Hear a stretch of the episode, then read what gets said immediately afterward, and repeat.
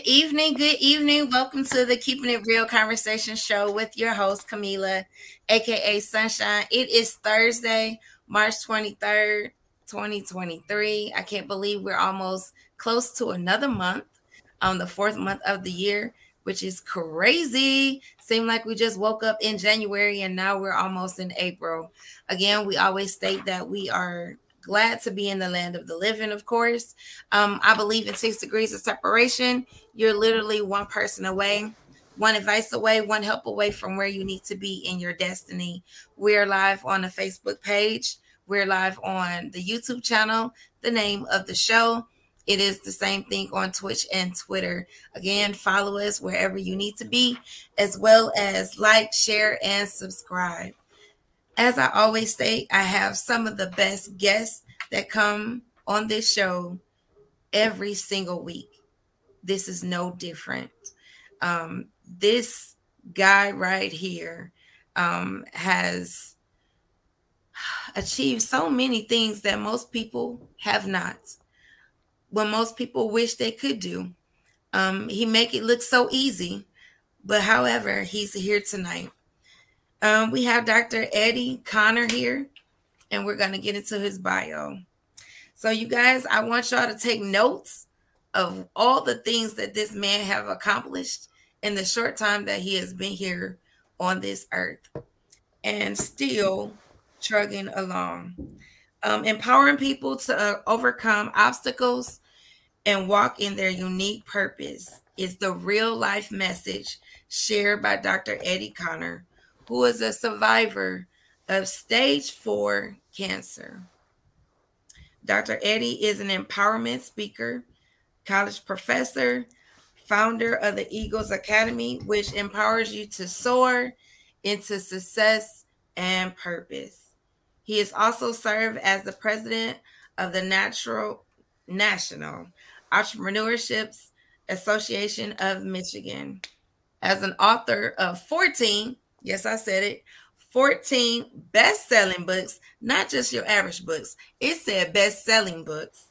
Dr. Eddie is the founder of the mentoring program Boys to Books, which empowers young males via literacy, leadership, and life skills enrichment.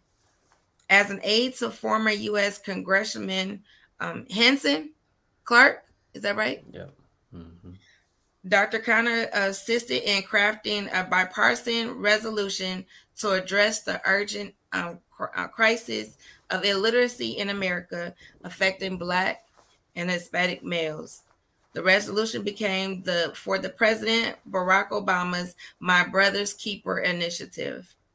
Dr. Eddie is also a recipient of the President of Barack Obama Volunteer Service Award and the President Barack Obama Lifetime Achievement Award from the White House. He is recognized as one of top 35 millennial influencers in America, listed in the top 100 leaders in Who's Who in Black Detroit, named to the Michigan Chronicles Top 40 Under 40, and Author of the Year by Kingdom Image Awards. You may have seen him featured on ABC, BET, CBS, Ebony, Fox, Jet, Lifetime TV, NBC, PBS, The Steve Harvey Show. What? The Tom Joyner Show, The Huffington um, Post, Mentoring Kings, and USA Today. He has been a guest on the Potter's Touch and was an empowerment speaker at Bishop T.D. Jakes Mega Fest. He was featured in the acclaimed BET documentary, It Takes a Village to Raise Detroit. He is also stars in the movie Lady Luck 2. As a highly sought after communicator, Dr. Eddie speaks intensively at churches or instinctively, churches, colleges, conferences by empowering people to magnum, uh, maximize their purpose. Dr. Eddie Connor grew up in Kingston, J- Jamaica, and currently lives in Detroit, Michigan. You guys, I want you to welcome Dr. Eddie Connor to the show. Appreciate you. Appreciate you. Glad to get a little sunshine with sunshine today. Absolutely. Absolutely. We needed it with all this dreadful off and on rain today we had in Detroit. Mm, that is that's the truth. So let's get to the beginning. So it said that you um, lived in Jamaica. You were born in Jamaica. No, I just grew up there. Uh, my parents were, yeah, my parents were uh, prior to their divorce were missionaries to the island. So uh, it was a great experience to be there, uh, seeing them work in ministry, but just uh, the the beauty and the magnitude of, of Jamaica, despite sometimes the depravity. Mm-hmm. So, what could you say is, um, a, I guess, a big difference between being in Jamaica and in a in the United States? Well, weather, of course.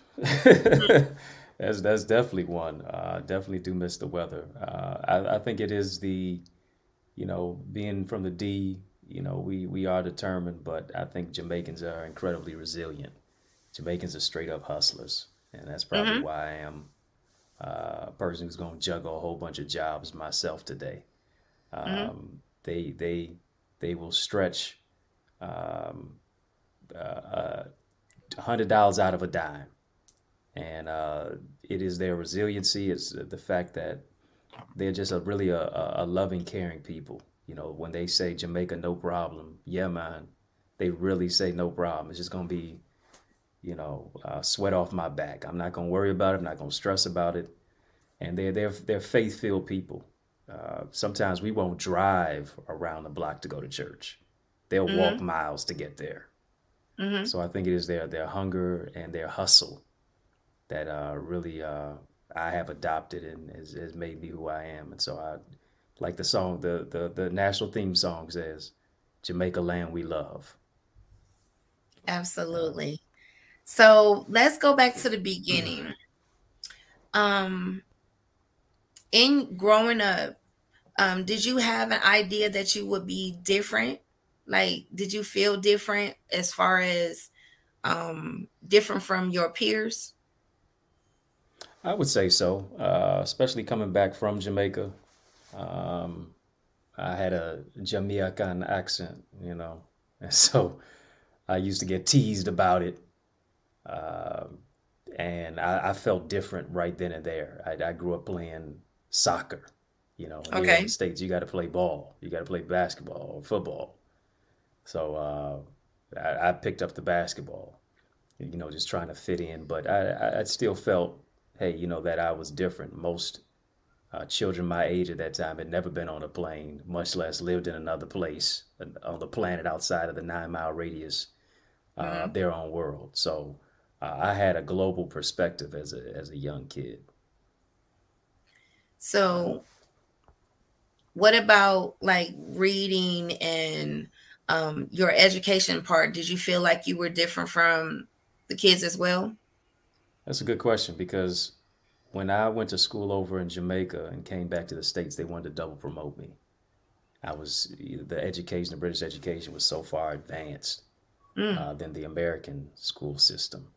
Uh, mm-hmm. My mother said, "No, let's you're gonna stay with your peers. We don't want you to be too too far ahead." And uh, you know, with development and maturation physically and things that nature. So um, yeah, I, I, I felt reading and, and math and all that stuff. I was you know well ahead. Mm-hmm. Um, but come my high school years, I, my grades didn't really reflect that. I, I didn't really have a love for school as much as I did when I was in Jamaica. I started just to just to enjoy uh, gym and lunch. Uh, I understand. My favorite two classes. You feel me? I understand.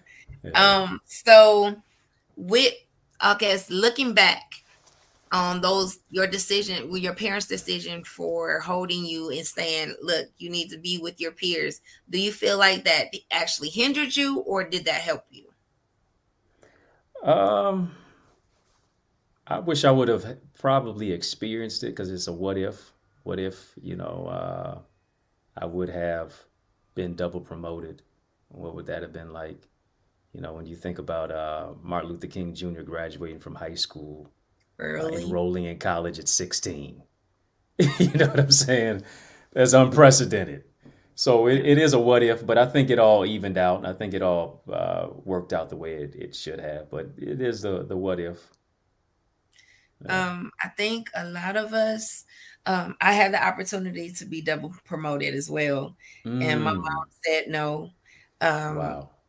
Uh, there was the advancement of an elementary, like, okay, go to Bates Academy, um, different things of that nature. Um, and she was like, yeah, no, I think she still needs the the social skill with the people around her. Mm-hmm.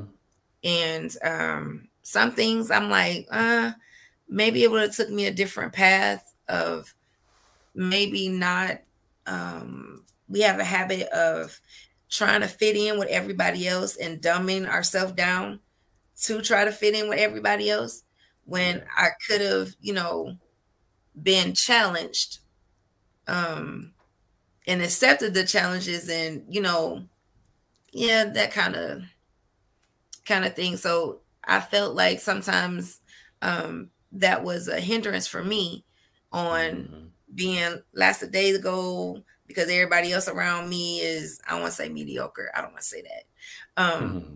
but not really challenging. So I would get in trouble on the um because I was bored. Right. Because it yeah, it, yeah. I was bored. I was, I was there too. Yep. No challenge. And so it was, you know, now I got to do extra work.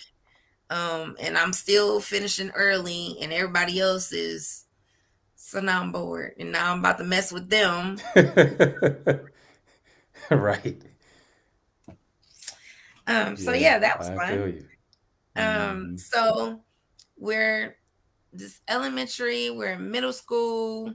Um. In in these um younger stages of your life, um, were you drawn to reading in words in um, books or fantasy?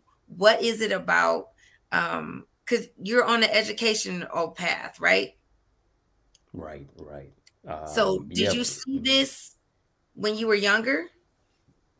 No, not at all. I was I was into the arts too. I was into sports and the arts. I actually played uh, violin uh, hmm. as a kid. Yeah, uh, I used to get teased about that. You know, I'm sure. Black, imagine a black boy walking to school with a big old violin, not not band. Band gonna get teased too, but at least you had a trumpet. At least you you were playing percussion, right, or drums, or something like that. Yes. Mm-hmm. But I'm in the orchestra, and uh, with a with a Fila rum balls on and a high top fade, uh, playing with, you know, maybe it was another guy or two in there with me but primarily just women, uh, young girls. And uh, I'm playing in the orchestra, and I'm really good. I played by ear, and I was mm-hmm. in the mm-hmm. Detroit Symphony Orchestra at one point. Wow. Uh, but I, they teased me so bad that I said, I'm putting the violin down. And uh, I, I, was trying to play trumpet, and my, my cheeks were looking like Dizzy Gillespie. so, and I came home with a with, with sore lips every day, uh, wow. trying to trying to fit in uh, because I probably could have been a hip hop violinist today. So, so um, yeah, that's another subway into trying to fit in, and you could have been something totally different um, if you stuck with it, um, not trying to fit in with everybody else. Because you know, as I always state, you know, being a trailblazer is definitely different. It's a different path. Mm-hmm. People are not going to understand the vision or whatever you have to do, but God called you to do something different from everyone else. And sometimes, you know, being in those moments, it's a lonely road. Oh, without a doubt. Yeah. It's real lonely. Yeah. yeah. And we we as humans, we don't like being alone. right. So air's yeah. thinner when you go higher. Yes, and everybody yeah. can't, you know, rise up to the that point. They can't. Everybody don't have the lung capacity. You got to train yourself. Come on. You literally have to train yourself in different aptitudes, and nobody really understands that until you hear it from athletes who might have been on the East Coast and have to go to Colorado and they like I'm about to pass out. Why? I'm, and they like, oh, we used to this because we live here. Mm-hmm. Now you got to train yourself how to breathe yeah. differently. So wow, now I heard two different times where you didn't stop doing something because you tried to fit in with everybody else. Yeah, you know, uh, as a kid, identity crisis is everything. You know. What? Yeah. Jeez. Try to fit where you don't belong. Try to fit where you. oh my goodness, yeah. that's a preach right there. Come on now, you you could take a text right now. Right go now. Ahead, go ahead, take your text. Please, I mean to tell you that is really it. Yeah. Um. Yeah. So now we we heard. I'm I'm all like tapping into these things, and I'm like, okay, now what we gonna find out somewhere else that he he did he was like, you know what? This time I'ma listen. Right. So we we now understand, and what I'm hearing is God had already had you on a different path, mm-hmm. and actually two different areas already. But of course, as humans, we have free will and choice. Yeah. Ooh, that's a preach right there too. we have free will and choice, and we that's choose right. sometimes against what he wants. Now, even in that, he knew you was gonna choose something different. Mm-hmm. But what he'll do is he'll give you time to figure it out, and you'll end up getting back on the path that he chose for you. So now that we got that out the way, educated, talented, gifted. And so the orchestra was that was middle school or high school? Uh, middle school. Okay, so what is the next moment for Dr. Connors after middle school? Well, after middle school, um, you know, I, I was, was really picking up the basketball, and uh, I remember playing in church leagues and you got me going into the archives in my mind now. Mm-hmm, I remember playing it. I remember playing in church leagues, and I and I was always a super competitive kid. I remember playing in church leagues, and and they had to throw me out the game. I'm probably about ten years old. I, I had a I got these basketball trophies and stuff like that. They had to throw me out the game because I was yelling at the ref. You know, as a kid, you you idolize all the you idolize your sports heroes, and mine was Michael Jordan. And, you know, I saw how he was so intense on the court, and I'm emulating that on the court to where uh, my mama had to pull me to the side. Son, what are you doing? We yelling at no ref. Play your mm-hmm. game. Let the ref make the call, but don't be embarrassing me because I'm at to discipline you. Right. Right. right. So uh, you know, I think that that that competitive fire and that energy, I had to learn how to channel that. And um, when I got to high school, you know, uh, I think it was a, a very uh, it was a precarious time for me because I my parents had gone through a divorce. Um, my father was not you know in the home, and uh, you know the question becomes how do you play a how do you become a man if you don't see one? Uh, how do you play a role if you weren't given a script? And the man I look like the most seemingly cared for me the least, and I'm dealing with chest pains around the age of 15 um, didn't really want to talk about it because you know, as boys becoming men, you got to be hard, you got to be tough. Don't cry. Pain is weakness, even the body. You know, you fall off a bike uh, at the age of four. Stand up, be a man. I'm four, yeah. not 44. Mm-hmm. So um, dealing with all that and the and the chest pains, and my mother's saying something's not right with you, something's going on, and I'm like, no, I'm good, I'm good. And it literally feels uh, as I'm over my friend's house during Christmas vacation watching a football game, can't breathe by halftime. I'd been having chest pain for a couple weeks, and uh, it felt like somebody was stabbing me in my chest, right in my heart. And mm-hmm. uh, his, we don't have a license. I don't have a license to drive. He don't have a license to drive either. His mother has to pick me up, take me to the hospital. My mother meets me there, and uh, the sw- doctors are swirling all around my hospital bed, and uh, they're doing a CT scan of the chest. They initially thought it was a punctured lung, and they see that they need to take me to surgery immediately. Um, my cells in my body are growing so fast that they could see them growing with the naked eye when they took me to surgery. and I had a mm. tumor around my heart, my trachea, my esophagus, my voice box. Um, and I felt great coming out of surgery. Doctor says, Eddie, hold on. Don't think about basketball. Don't think about gym and lunch in school. You have what we call NHL.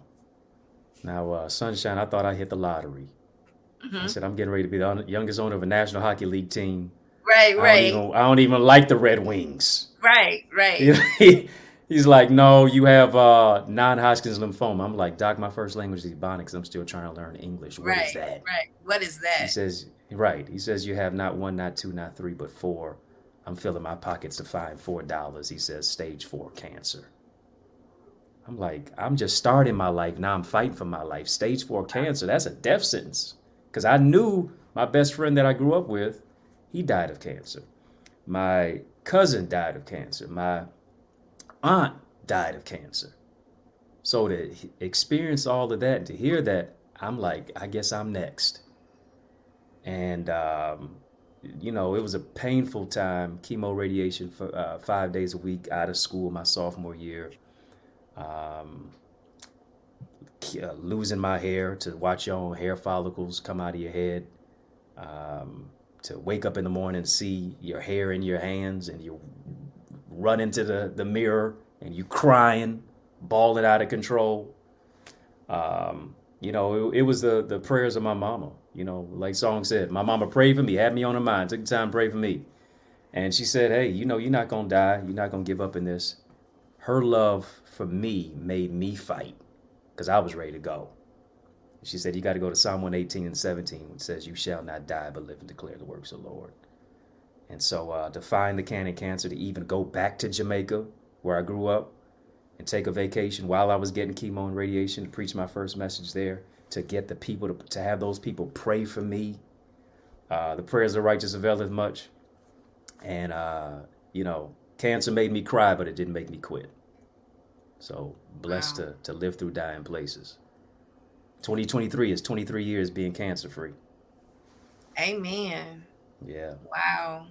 And the, the ironic thing about how God do things. So on Tuesday, I just had a, a doctor who um, does radiation therapy. Um, and I'm not putting two and two together that I just had a doctor on for radiation therapy. And now I have one who actually survived cancer. Um, mm. I'm like, God, you're amazing. Um, and her reasoning for going to radiation therapy was her father found out he had prostate cancer. Mm. And, um, and she went to school for that just to make sure she knew the disease. She knew the early stages um, of what needs to be done. Even she's fighting laws and regulations now to make sure that people can get early, earlier mammograms and things of that nature instead of waiting until you're 40 waiting until you actually they're saying no you don't have it it's just this it's just that no if we caught it and you listened to me earlier mm-hmm. i might have mm-hmm. still been here so mm-hmm. um it's a different type of um survival story when you're a kid yeah and seeing possibly seeing your life before you like wow i'm 15 why do I have this burden to bear? Mm-hmm. In your opinion, going through this as a 15 year old, what do you think was God' purpose for you during this time? That's a great question because my first question was why me? Why now? Now, one of the things that was so, when I think about it in retrospect, which is crazy to me, when the doctor gave me the diagnosis, he told me this He's like, don't ask why. Like, you give me a diagnosis and you telling me what not to ask? What kind of follow up is that? Mm-hmm. No, you, you my physician, you're not my psychologist. And for the next uh, 18 months, two years, um, close to it, the chemo and the radiation and, and me asking why, why me, why now? You know, um, something that's going through that, I wouldn't even have wished it on my worst enemy. Uh, because of, of the depression, the mental discombobulation, the the the pain beyond just the spinal taps and the the the the, ne- the needles driven into your veins. um, just all of it, you know. Um, and coming out of cancer, I think the answer I received was the fact that my testimony, the test became the testimony. And it's, it's as if God was speaking to me, this is why I allowed you to go through this so that you could be a testament and a testimony that I'm still a miracle worker. That you can go through the fire and you still don't smell the smoke. And this is the thing we love God's deliverance, but we don't really shout about sustenance. Mm-mm. we don't like you know, right. The miracle of the woman with the issue of blood is not that she was healed, but that she was sustained for 12 years. The miracle for me is yes, I was healed, but it's also that he sustained me in the midst of the chemo and the radiation, the midst of the fact that the tumor had already grown and metastasized, but I was still alive. And still growing. Right. Wow. So, not just deliverance, but sustenance to let them know that, yes, I can deliver you, I can heal you, but I can also sustain you in the midst of the struggle. Wow.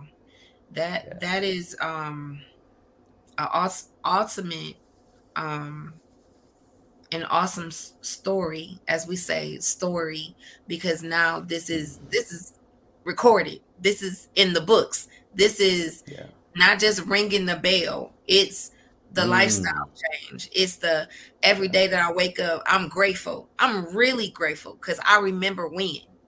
Mm-hmm. i was in a hospital. Couldn't get up couldn't go out couldn't do this couldn't do that. But yet and still i'm still here and i'm cancer free yeah. That is wow. And i'm i'm thinking as i say you know god be talking to me i want you to point out this in this you learn god's greatest love right mm. his his great love we, we're coming up on easter and you understand what Jesus went through for our healing. He what he went through for just for us to breathe, just for us to have hope and faith in tomorrow is I got to pull on something. Mm. My mom is here, but she can't save me. Yes, God. In those moments at nighttime when she might have had to go home, I know there was conversations with God. Had to be. Oh yeah. Because when when we were young and we have dreamed up in our mind what our life is going to look like, what our destiny is going to look like, we're never saying we're going to come up with a disease. No, no, we don't put that in there.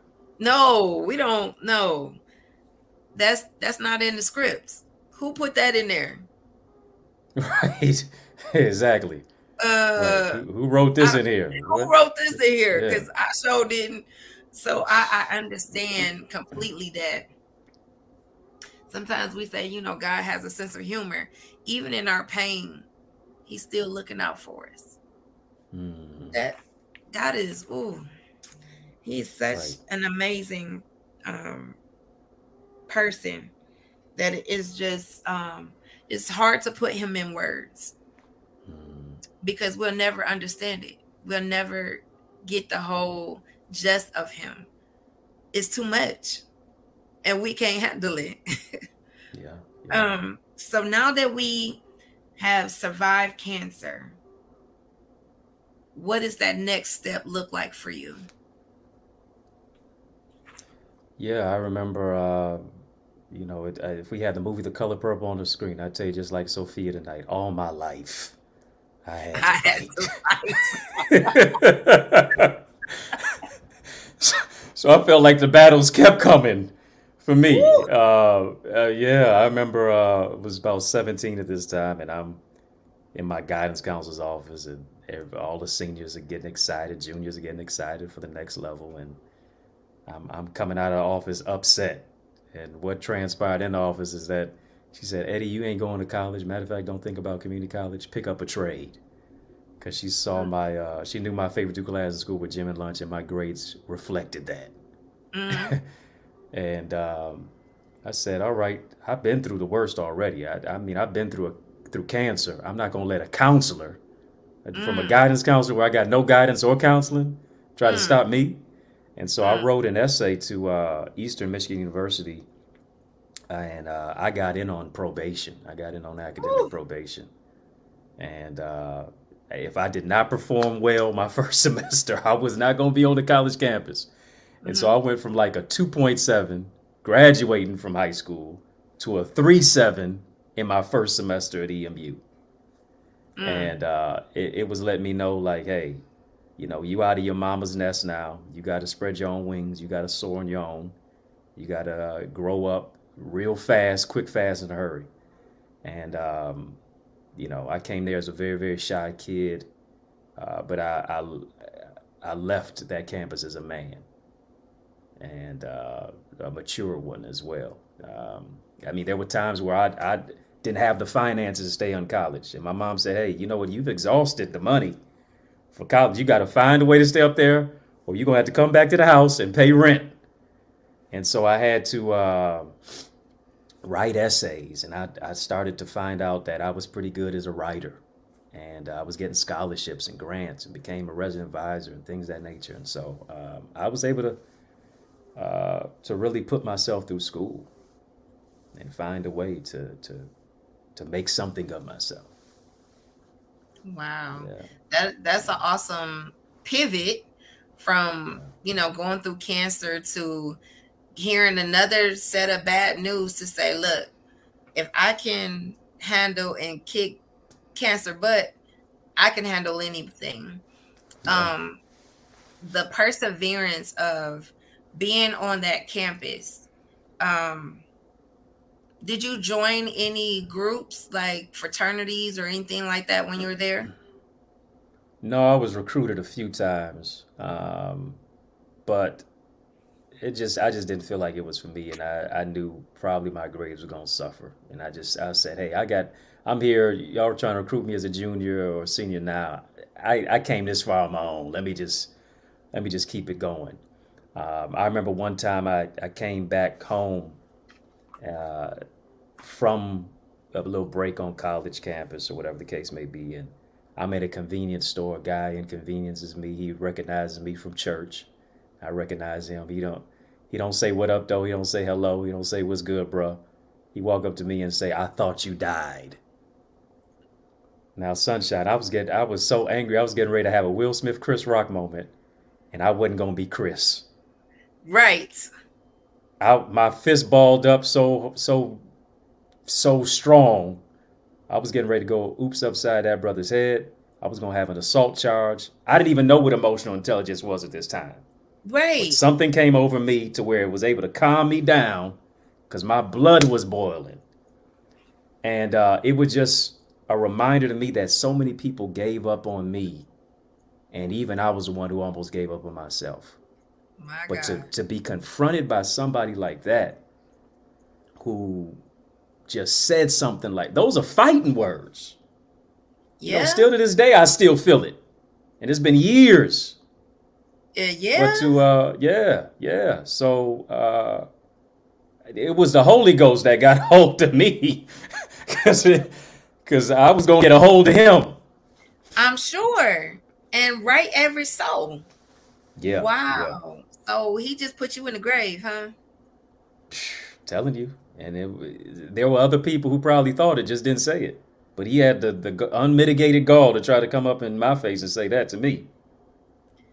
That is yeah. crazy. Yeah. Wow. The the right choice, yes. Um Dedan, yes. Um he's saying that you made the right choice. Yeah, um, I made the right choice for sure. Any any moment could have turned real ugly. Yeah. Um yeah, real ugly. Being black in Detroit. Oh yeah. Oh yeah. Oh, they would have had a field day with you.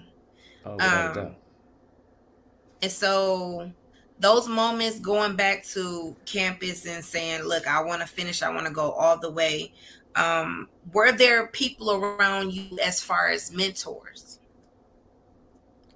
Yeah, thankfully. Um, I had mentors on, on a college campus. I remember Dr. Ron Woods is a professor. um, on a college campus at Eastern Michigan. And even prior to that, I had mentors who didn't look like me, that mm. I really had no experience in dealing with brothers and sisters who didn't look like me.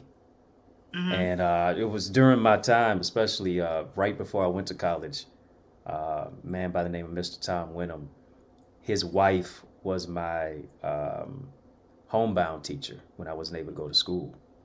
Mm-hmm. And he took me to my first baseball game. You know, I'm, I'm going to a baseball game with a white man, and I had really no connections or even interactions with white people outside of going to the high school at that particular time. And it was culture shock. And, uh, but to see, you know, I learned that just because somebody doesn't look like you doesn't mean they can't fight for you. Mm. And it kind of changed my perspective on race. Yes. And uh, being able to see people for who they are, not just for the skin that they're in. Absolutely. Um, and still being cognizant and conscious of me being a black boy, a black man. And I've always been color conscious and race conscious.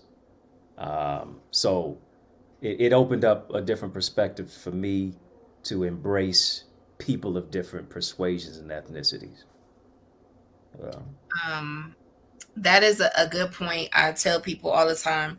Um, I went to the University of Michigan for two years, the Ann Arbor mm. campus, and my freshman year, um, the city of Ann Arbor and Ypsi allowed the Ku Klux Klan members to march down our diag with Whoa. the sheets, the hoods, the shotguns. And my first thought was, it's 1996. What the hell is this? Mm, mm. Now, the moment is I've seen this in movies. I heard my grandmas talk about it. I've seen them in all these documentaries. I never said I didn't believe that this happened or that they exist. But this 1996 and I'm on a well-known college. What in the world is mm. going mm. on?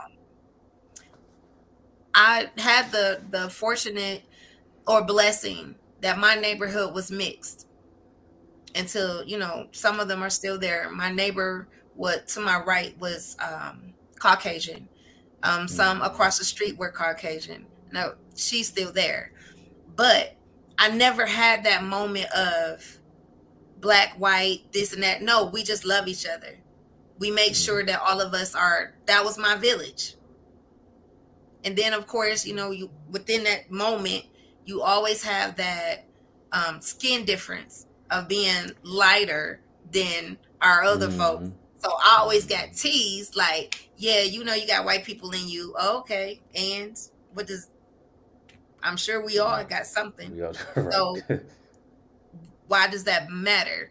So to have those moments in 1996, freshman, and my first thought was everybody um, that I knew or didn't know of any ethnic other than white was messed up. Mm. I automatically ran back to my dorm, called my grandma, like I'm ready to pack up and leave, because I'm I'm fearful of my life, right, because this right. just happened. And she said, "You will not.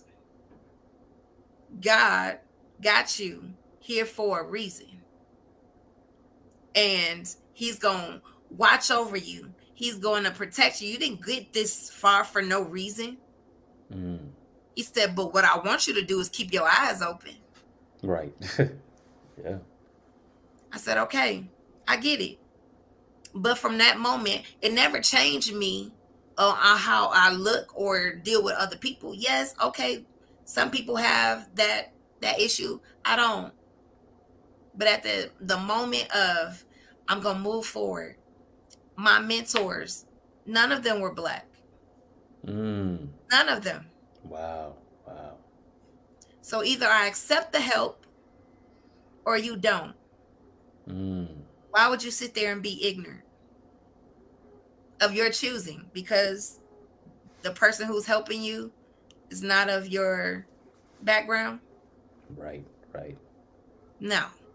So I understand. And then the moment of we realize we have more in common than we are different. And you'll mm. never know that until you start talking. Powerful. It's true. Until you have conversations. Mm. So what we do mm-hmm. here is not interviews. I'm having a conversation with another human being. Yeah. And when we find out pieces, you like, oh, that happened to me too. Oh my God, we lived in the same neighborhood. Wow, these different things happen. And you like, now it draws us closer because yeah. we have things in common. So now that mm. we know that you're excelling at EMU, you have mentors, you have made a conscious decision that I will be successful. I'm gonna prove everybody wrong who put me in the grave. That's a statement. That's a lifestyle. A lifestyle that most people don't get the privilege to live. So now that we have um, gone through these moments, you have graduated from, you did graduate from EMU, right? Yeah, I did. Yeah. sometimes we yeah degree know, in transfer, education right we transfer yeah, sometimes um no, so what did you go to um what did you major in yeah I majored in secondary education focus in history uh that was one of my favorite subjects in school so i did a history major and uh i wanted to keep the sports component so i had minored in phys ed mm. physical education yeah uh, that's funny. So my, that's what I was. My former professor would would hate for me to say phys ed. He said there's no phys in physical education. Wow.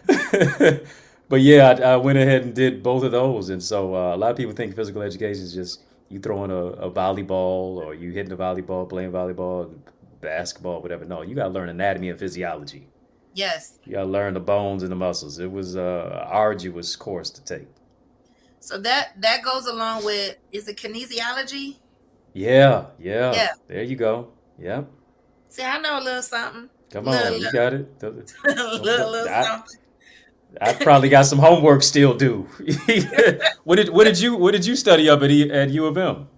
So I was going to be um, a teacher, second ed. Oh, um, okay. And I was going to I was going to try to catch them early. So I think I was going to do middle school and oh, okay. and studying English. I love English. Mm. So um the the point of learning the fantasy world or you could create whatever you want and no no wrong or no right uh, reasons to it. Um yeah. That was the love of words and um expressing yourself um through your your tribulations and your trials. And mm-hmm. so I mm-hmm. thought it would be cool to teach that way. But God had another idea.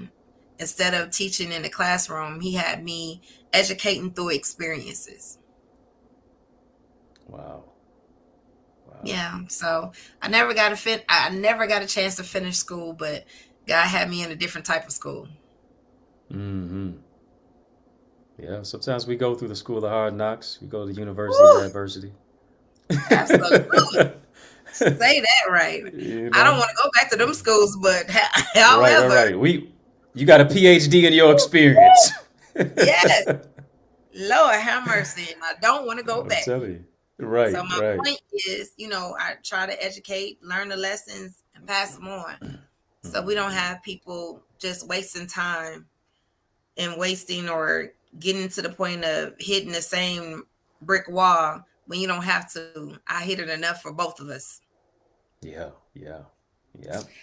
So let's get into the empowerment speaker, the college professor, and the founder of the Eagles Academy. Where did all of this come from? Sometimes I ask the same question. I think it really came from um, my my experience in my senior year, uh, my mother was really impressed upon me. You need to write a book. I'm like, I need to write a what? I'm trying to. I, don't even write a letter home. write a book, and um, you know, of course, I'm letting it go in one ear out the other, and you know, she would let me know, hey, it's been six months since I told you, you ain't got nothing on paper yet. And uh, she basically gave me a homework assignment. I need X, Y, Z, cha- a chapter done by a certain amount of time.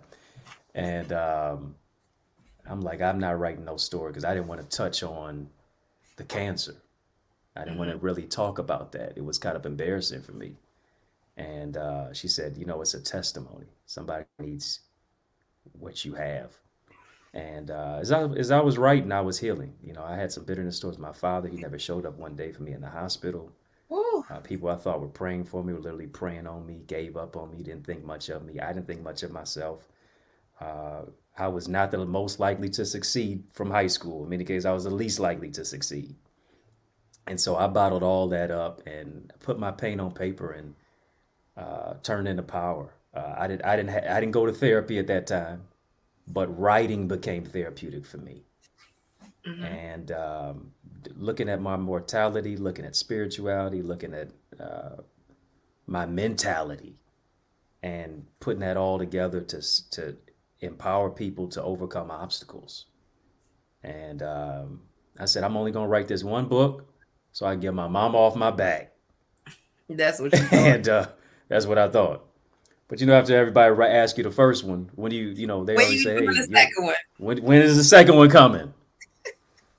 and so, um, you know, it it really just kind of just blossomed and ballooned into the fact that I really started enjoying and loving the writing process. And I never thought I would be writing books on the beauty and the battles of black women. I never thought I'd be writing about the mask of masculinity. I never thought I'd be writing about unwrapping the, your gift and uh, the the the adverse treatment that black boys experience in in these yet to be United States of America, with prisons built on based on second and third grade reading scores.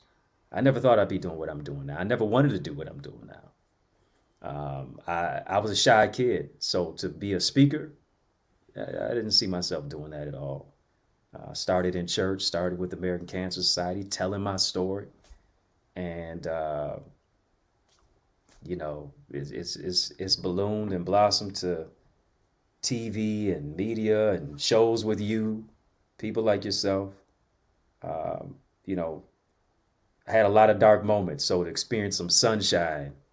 Uh, pun intended. Pun intended. Yes, point intended. Is, uh, yeah, uh, has been, um, you know, a, a beautiful struggle. Yeah. Yes. So while you're talking, I'm all like, okay, come on, Moses. Moses didn't want free people. Moses said, why, why me?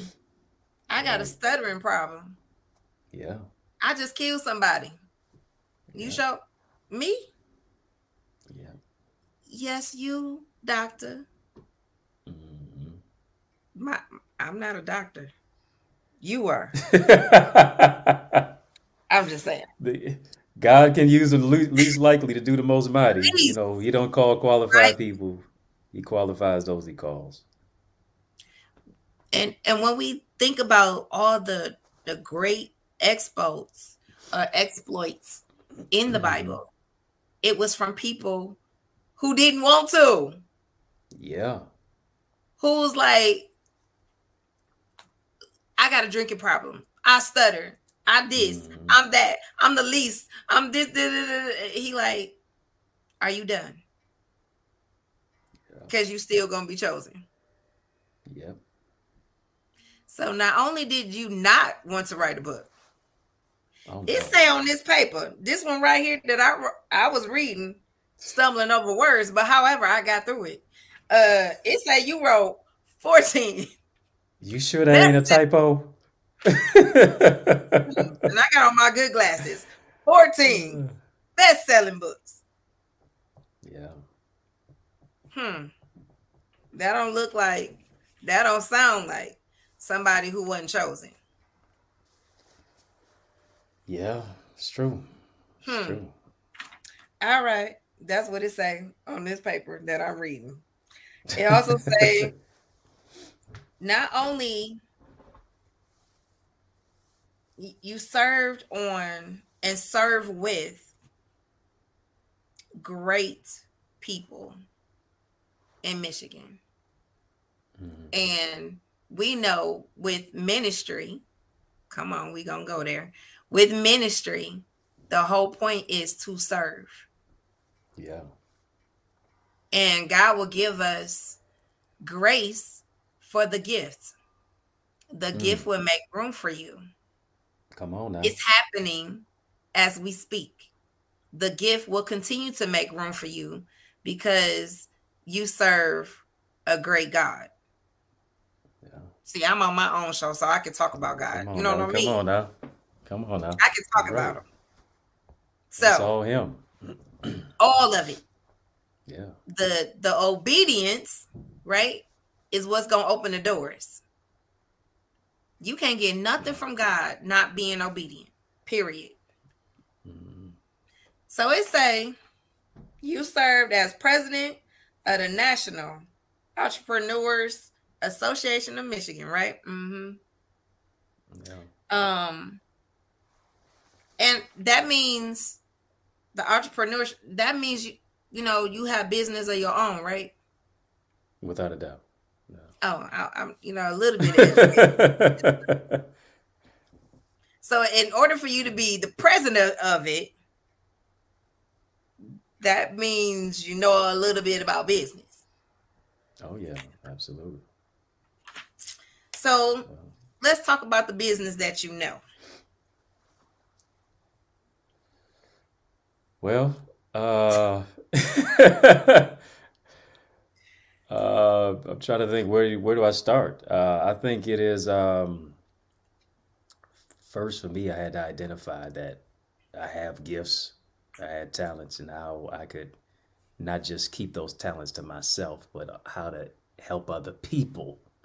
You know, Zig Ziglar said, "If you help people get what they want, you'll get what you want."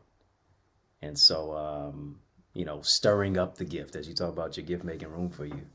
Uh, don't matter if the room is crowded it's gonna still make room for you.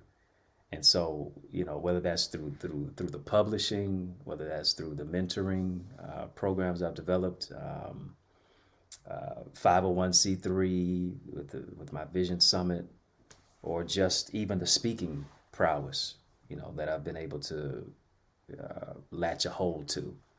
Uh, all of that has been ministry in the marketplace. And um, everybody may not have a pulpit, but we do have a platform. You better say so, it. yeah. And, and, so I think it is uh, really being purpose driven and, and really honing in and tapping into what is my skill set? What are my gifts? A job is what you're paid for. Your calling and your purpose is what you're made for. You almost get made me get up off this couch and run around this living room. Go ahead and take you a praise break. It's all right. Where is the organ when I need them? What? What? we we, we don't need no music, is what we used to say. there you go. Don't you stop nothing. Hey, don't start none, won't be none. Woo! Yes, sir. we don't need no music. That's a throwback for sure. It's, it's throwback Thursday, so it is. That's a throwback for sure. yes, sir. Mm. Uh, Hallelujah. Uh, uh, so now we understand, um, as Cassandra is saying, you know, you got to reach down into your tool toolbox of gifts. Yeah, um, because God gave us plenty. And one thing I want um, people to understand that we we have if we're you know, fasted after God and he's multi, multi, multi, multi. That means there's multiple in you. Mm-hmm. You're not just one dimension. So right. there's other things. Even at different levels and ages, you find out you could do more. Like, wait, yeah. I could when did I learn how to? He's like, Yeah, it's been in you all this time. Mm-hmm. Now yeah. it's time for you to tap in. Right. It's time for you to tap in. Um, let's Most people into, are successful after 40 than they are before. you say Most after people who? don't realize it. Most people are successful in their life post 40 than they are before. So a lot of people feel like, oh, you've hit 40, 50 years old age, your life is over. No. Uh, You think about Well- day when she didn't hit uh, her peak till she was after Wait, 40. what? Come on now, Angela Bassett. Come on, listen Right, here. right. That means I'm The race to. is not given to the swifter to the strong. This big toe about to step into the water. That's what's about to happen. Come on now. Come on. Launch out into the deep. Oh, come on. 45 is looking good. There you go. Hallelujah. Yes, Lord. Yeah. So, You're just hitting your uh, stride. woo! You're to make me get up off this couch now. Your, No- your ladder shall be greater. Yes, sir. You're going to restore the years. He go, oh, ooh. Listen here. you over there fanning now. it done got hot over there. Jesus. That's all I can say. You lucky I ain't got no wig on right now. So I, I, I'll be, I'm coming for your edges. I'm gonna snatch every single one of them. Ain't gonna have no edges when I'm through with you. Woo! None whatsoever. Whole glued and clips and everything is gone. Oh, Lord. Hilarious. You ain't supposed to be having me act up like this tonight. Just trying to be real cool, calm, and collected. You can't. You can't. This is what I bring to the table. Oh, God. Hilarious. This conversation. Woo! Jesus. All right. Uh, I can't even see right now. Lord Jesus. It needs my good glasses. so, oh, Lord. So you developed the mentorship program. Um, and what was that about? Was that because of things that you saw in the system, or was that just a personal thing that you wanted to do? It was a little bit of both. Um, I did my master's at Marygrove, and I was focusing on. um I took a deep dive into literacy, looking at um, illiteracy and incarceration being interconnected, and how Black men are warehoused at a disproportionate rate in America, which is incarceration nation, which houses ninety five percent of the world's prison population Mhm. and um, I was teaching at this time, and I saw whenever I, it was time for reading in class, when boys opened up books, they closed their eyes. They got the best naps, and I realized it was due to the fact of what they were reading. Walter D. Myers, who's written over hundred books, said, "Books transmit values. If I'm not in the book, what does that say about my value?" And so mm. I had to provide culturally relevant literature to where our boys saw their lives reflect, reflected in mm. what they read. Mm-hmm. We got to give them, yeah, we want them to read The Great Gatsby, but let's give them some books that speak to their greatness. Let's give them Letters to a Young Brother. Let's give them Monster. Let's give them Make Me Want to Holler. Let's give them, you know, books written by black people, you know, to let them know that, you know, it's not just white or otherwise who only writes books. It's, it's actually people like yourself who tell our stories. And so, uh, and then it was another thing as well. It was an opportunity for me to mentor, quote unquote, my 13, 14, 15 year old self when I didn't have one. That was the primary reason why I developed a mentoring program because of what I didn't have. I didn't have that big brother uh, or that mentor at that age when I was struggling. And to see these young brothers with absentee fathers, and that was my testimony with um, with people who have given up on them, with them dealing with emotional issues, and and um, trying to develop and learn what's the difference between how, do, how what's the difference between a male and a man. How do I tr- shift from boyhood to manhood and mature? And uh, it's been it's been powerful. Many of the brothers who have been in our our mentoring sessions have graduated from college. They're tailors now. They're they're in corporate world, but they're also in trade schools, um, doing engineering degrees, all types of things. And so um, I'm just glad to just sow some positive seeds into the lives of our our, our new generation leaders. So when you were able to get these monumental awards um, from the former president Barack Obama, Yeah. yeah. listed as the top 35 millennial influencer in America, top 40, top this, top that. I mean, what how does that make you um feel or what is the next motivation beyond this? I mean, because I know you ain't stopping, so Yeah. what we doing? It's humbling to me um, because I know that I come from humble beginnings. And it, it is what uh, Denzel Washington said. He said, Man gives an award, God gives a reward. It is the fact that service is the rent we pay for the space we occupy. So Mm, receiving an award is just a reminder to me I still got more work to do.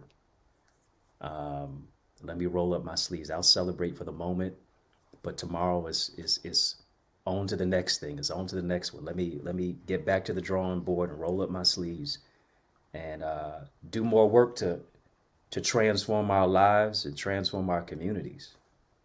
That's that's really what it's about. Yeah. I, I talk often about um we need our village back. Yeah. yeah. The village was not just my house, my family. It was the neighbors. It was the church. It was the school. It was everywhere we went. Someone was there to cultivate, to protect, to support, to push, um, all of these things. hmm And when we all come back together and stop being selfish, um, all we want to do is help. I'm not jealous of you. I'm confident in my own self, right? hmm Yeah. I don't have to uh, do any backdoor things to try to get ahead of you. When it's my time, best believe it's my time. Yeah. Exactly. I want to see everybody win. hmm And so we have been saturated with this negative narrative. Um, and one of my things is I have more black males on my show than I have females. Why? It's because Mm. I want to show the opposite of what we've been shown. I know a lot of black males that are doing great things, that are in their household with their children. Actually, single fathers with no mothers hmm around that are taking care of their kids by any means necessary, not selling drugs, got factory jobs, doing all these um things to try to make sure that their children don't come become a statistic. So again, it's great to know somebody from the D, from Detroit, and I ain't talking about Dallas. Sorry, when I say no, that ain't the D. that's Detroit, right? That's I'm just saying. That's right. That's right. Because when they say the D, they be thinking Dallas. No, no, no. No, We the D. that's So right. in those moments of saying, look, we got to take a stand. I'm out here making sure that the young black men, young black girls see positive faces out here. And we all don't look alike, but we out here doing something to make sure we covering up the holes. You ain't got to fall down a pit hole.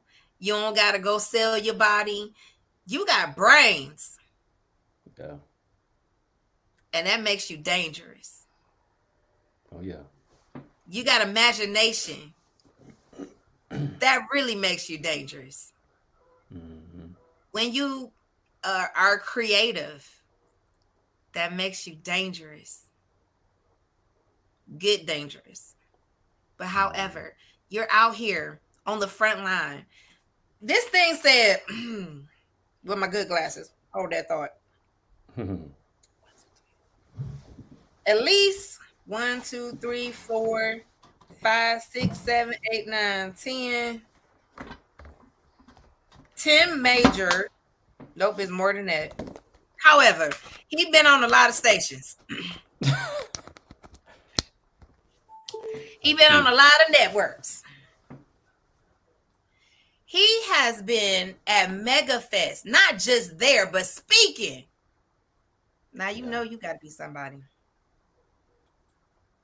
Oh, that was an amazing moment. So how did that happen? Did he like reach out to you personally, like I want you to be a part of MegaFest? How did that happen?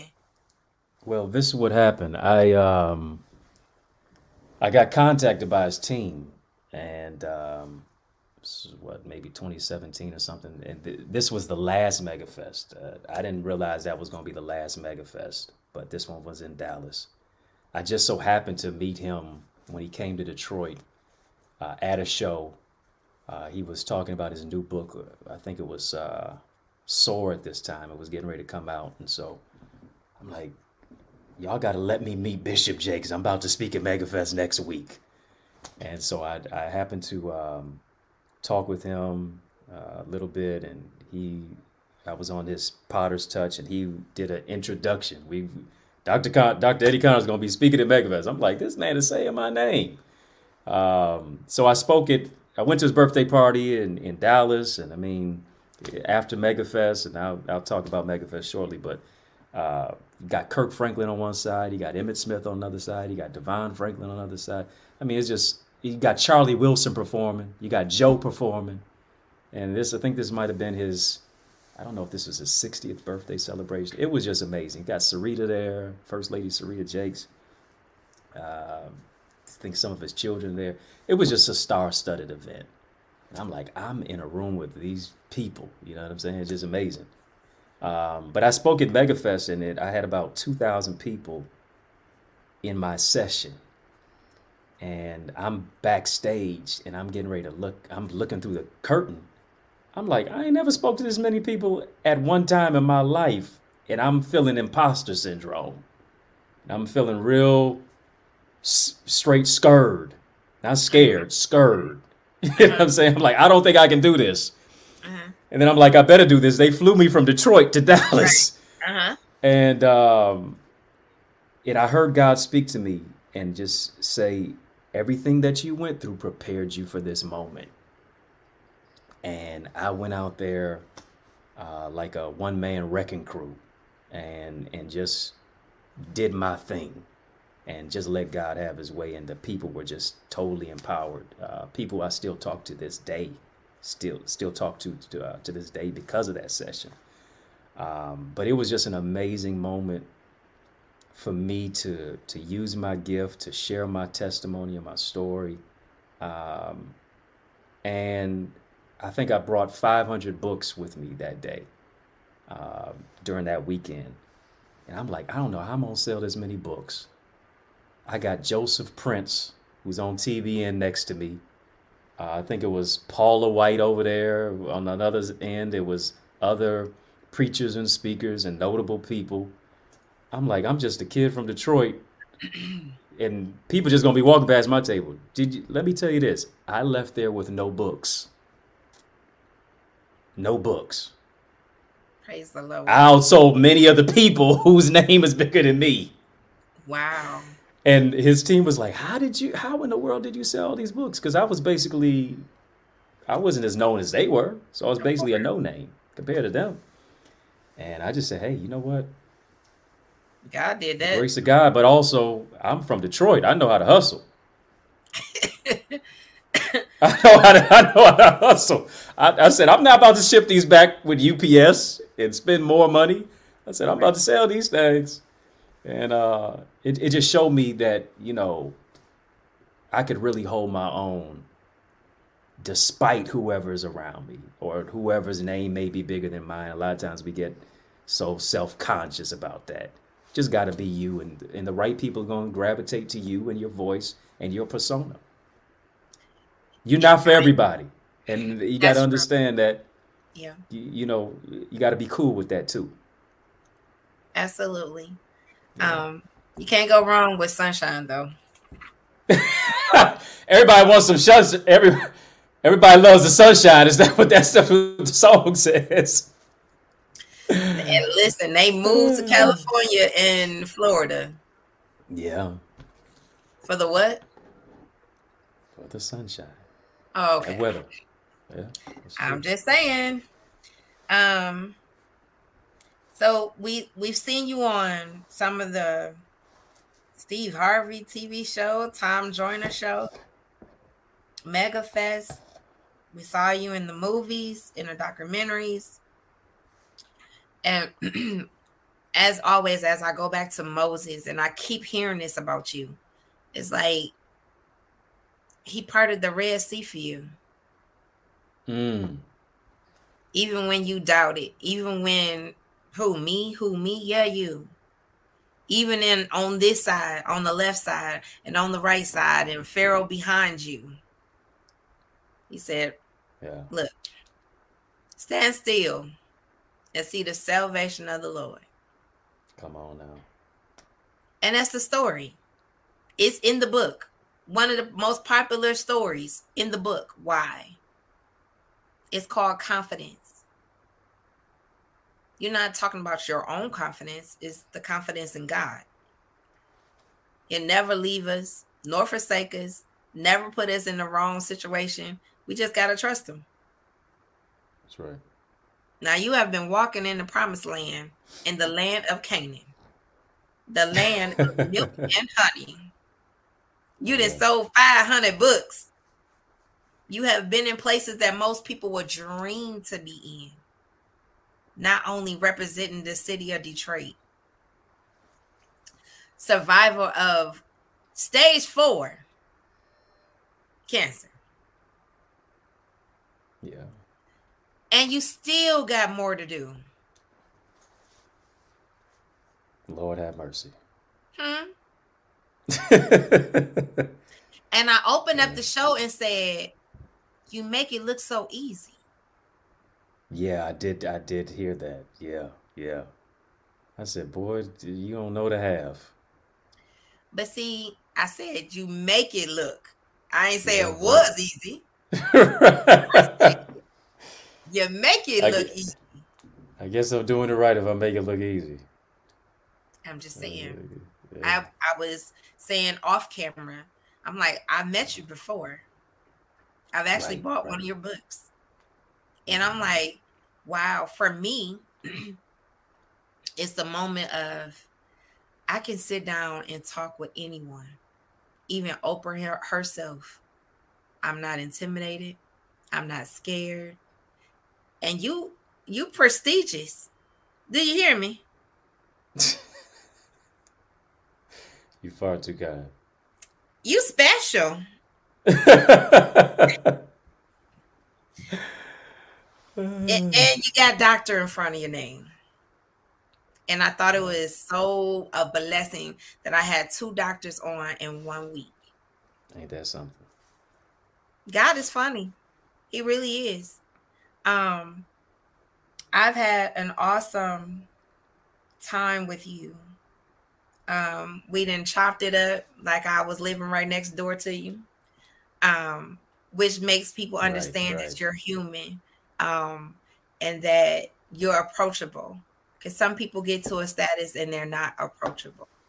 Mm-hmm. Um, and I was very glad that you took my invitation to have this wonderful conversation.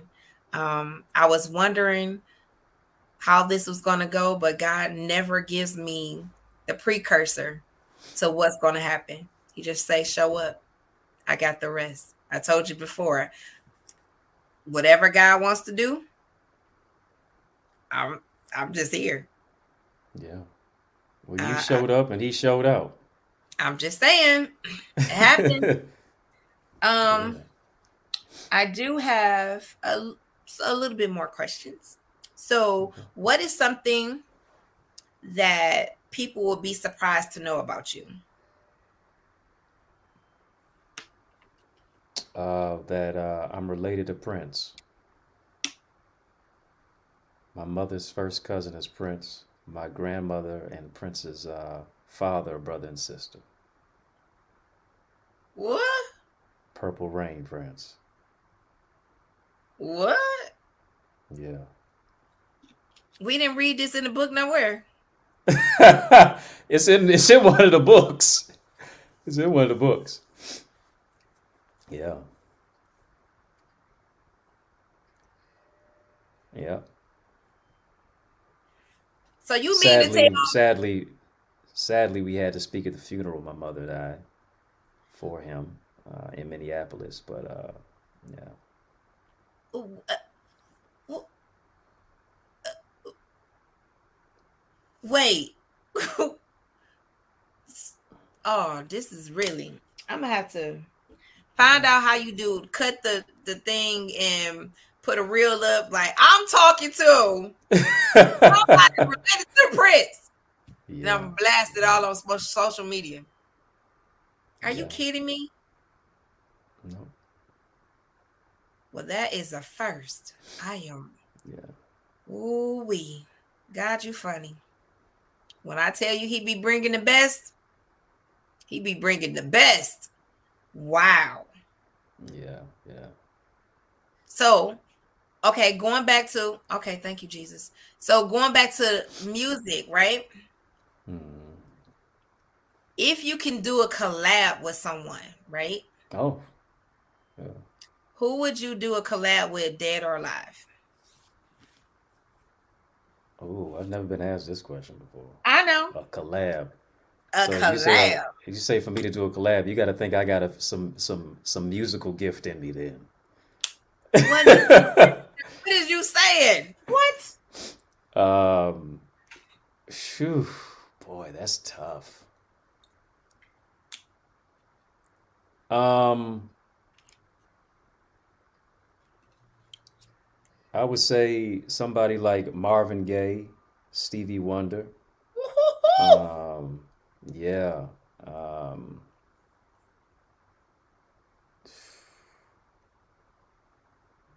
boy, Prince. Of course. Of course. I would. I probably wouldn't have to do much. He plays everything. Everything. He plays everything. Um, and and maybe uh, let me go gospel on it too. Um, John P. Kee. Mm. John P. Kee, man. That that as a kid, me listening to John P. Kee's music, it was like the gospel James Brown. Him him doing all the hiccups and and, and the band. I mean, he's he's a, he's a musical genius. Yeah. Um, Yeah. I actually Stevie Wonder by far he's not underrated, but Yeah. he's definitely a musical genius. I literally sung Ribbon in the Sky to my husband at our wedding. Um and it he's um he crosses over generations. Um yeah. my parents sung the same song to each other at their wedding. Um, Mm. and any road trips, it was them, it was him, Earth, Wind, and Fire, Patti LaBelle, Mm. um, Commodores, um, Whitney, and probably some more. But music just transcends so so much. Um, and to speak of the moment of when you're chosen, just going to the audit. Speaking of, you ever heard of Perilous Times? Yeah. Yeah. I heard of that uh the theatrical play. Yeah. So, I don't know if you know this, but I'm actually part of the chorus. Really. I was about to say, don't tell me you're part of it. I am. Um, so, and I'll talk about that in a minute. But even when going to the auditions, I'm in the room full of gifted and talented people from the city of Detroit, well known gospel artists. And I was the second in the audition to sing. Because one person went before me and she tore the house down. Mm. We could hear her in the hallway. And I'm number two. And I said to myself, You want me to do what? After her? What could I possibly do? and the lady said, um, Be you. You don't know what they're looking for. That's good. Do your best. That's all you can say. That's all you can do. That's all you can ask for. And at the time, my hair was green. So I go in, and the two producers of the show were okay, tell me about yourself. Do this, do that. I sung a song they never heard of. So I'm thinking, strike one. I sing the song and they was like, oh, you sound so good. Yeah. Can you showcase your range? I didn't practice that.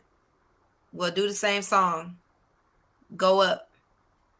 They had me sing six octaves higher than I normally sing. Oh my. And I'm like, I didn't practice that. I sound horrible. This is in my voice cracking and all this. That's like, you did good. But I want you to know you can do better.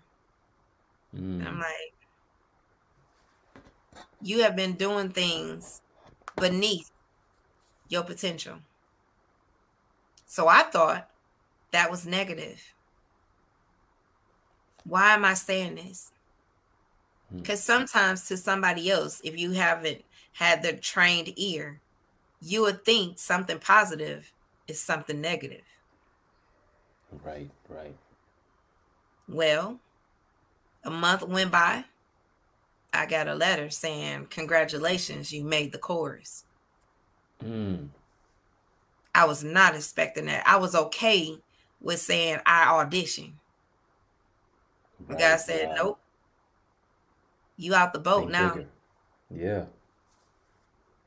I don't see a boat no more. Water. Hmm. I'm swimming.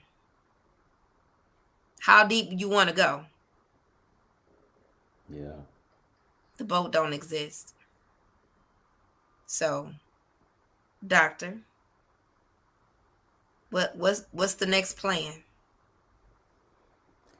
Well, the next plan for me, uh, I'm working on a few projects now. Um, gonna be releasing my 15th book soon. Um, so in the next few months, it'll be coming out. Um, just doing, you know, staying on the grind with the speaking, but really rolling up my sleeves, engaging the community even more. So, uh, especially on the east side of Detroit, there's a lot of work that we need to do a lot of lives that we need to touch. And so, been in these schools. I was just speaking at uh, uh, Cass Tech University to a lot of young, bright minds over there, and um, empower them to, to to choose excellence over excuses, and uh, to perse- persevere by any means necessary. And then also, uh, our Eagles Academy is a uh, a community that uh, I've really built. We've had so many great individuals who are part of our sessions. We do it every single Wednesday night, 7:30 p.m., where I'm teaching and empowering on uh, how to take your ideas to, to income, increase your ideas, your influence, your income, and your impact. And so we do that through God, Goals, Gifts, Greatness. People want to be a part of our Eagles community. All they have to do is go to www.theeaglesacademy.com and uh, they can really be a part of an enriching community that's all about transparency and truth and uh, really empowering you to get the best out of who it is that you are. I really believe somebody's waiting on you to become who you are so they can become who they're supposed to be. And so, uh, our Eagles Academy is going to empower you to spread your wings, soar into success and purpose. Wow. Did I get that right? Let me see. Is yep, that right? The uh, yep, eaglesacademy.com. Okay. Yeah. So, um, I want to make sure that everybody um, gets this information. He is um, Eddie Connor Jr. on Facebook, Twitter, yes. and IG. If you want to follow, support him. Um, he is one of our own. Uh, we can claim him. I do. Sure. Um, from the city of Detroit, who's doing wonderful, awesome things in our community and around the world. Um, he is internationally on purpose because that's mm-hmm. where he mm-hmm. comes from. So again, um, th- this is major. This is real major. Um, a few announcements. Govern yourself accordingly.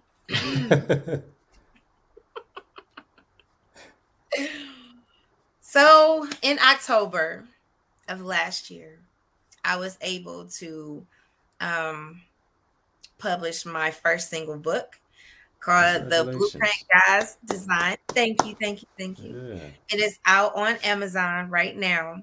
Basically, God told me that um you're going in the wrong direction and that's why you are frustrated. You're trying to do my job and I need mm. you to mm. sit down and reset. So, I didn't have a choice.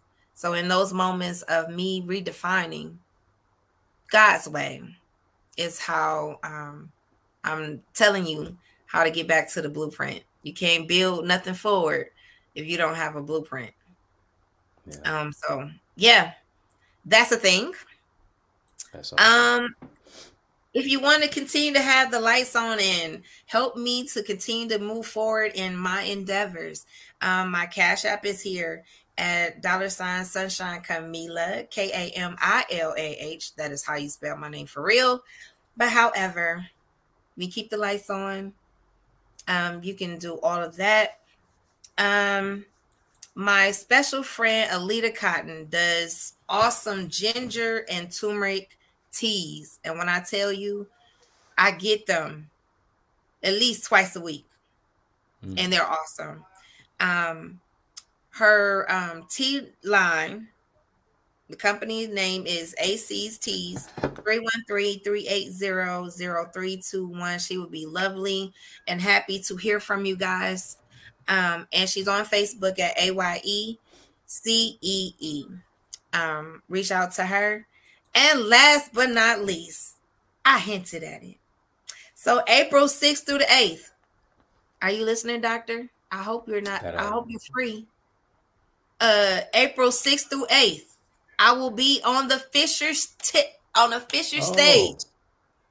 Yes, sir. We ain't playing. At the theater, um, Perilous Times. Um, this will be the last for Detroit. This has been um a Perilous Times have been in production for 30 years.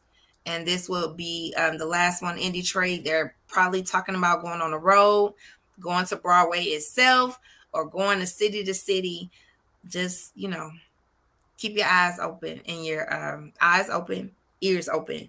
Um, tickets are on sale right now at BroadwayInDetroit.com.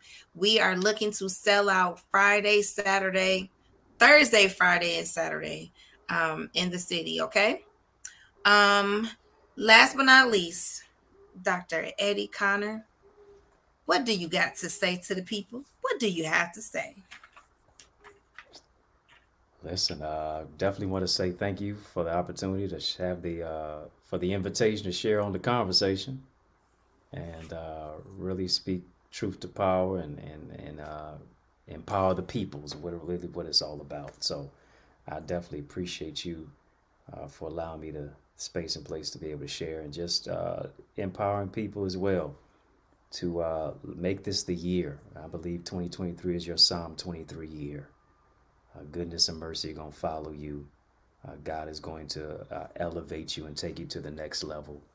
But you got to remember that He's your shepherd. And he, the Lord is not a goat herder like on um, Coming to America. the Lord is not a, a cattle driver, He's a shepherd. So you got to stay close to the shepherd, and He's going to give you everything that you need He's going to take care of the desires of your heart as well. And so uh, keep leading, keep succeeding, keep going and growing. Better is ahead for you. Absolutely. Yeah. Um, I can shout on that one too. So, um, before I take my leap, before I run around the church, Again, this is a great conversation. Again, we like, share, and subscribe to all the social media. Um, find him out, um, invite him, um, support everything that he he's doing. Like I said, this is international as well as locally. Um, we want to see him and continue to see him succeed. Again, we believe in six degrees of separation. You're literally one person away, one advice away, one help away from where you need to be in your destiny. It's been proven over and over again since we started this show. Again, I will be back on in April. Nope. March 31st is my mm. next one. Uh, we have practice. Practice. I had to cancel shows because of Perilous Times is in two weeks. So again, um, keep us in your prayer.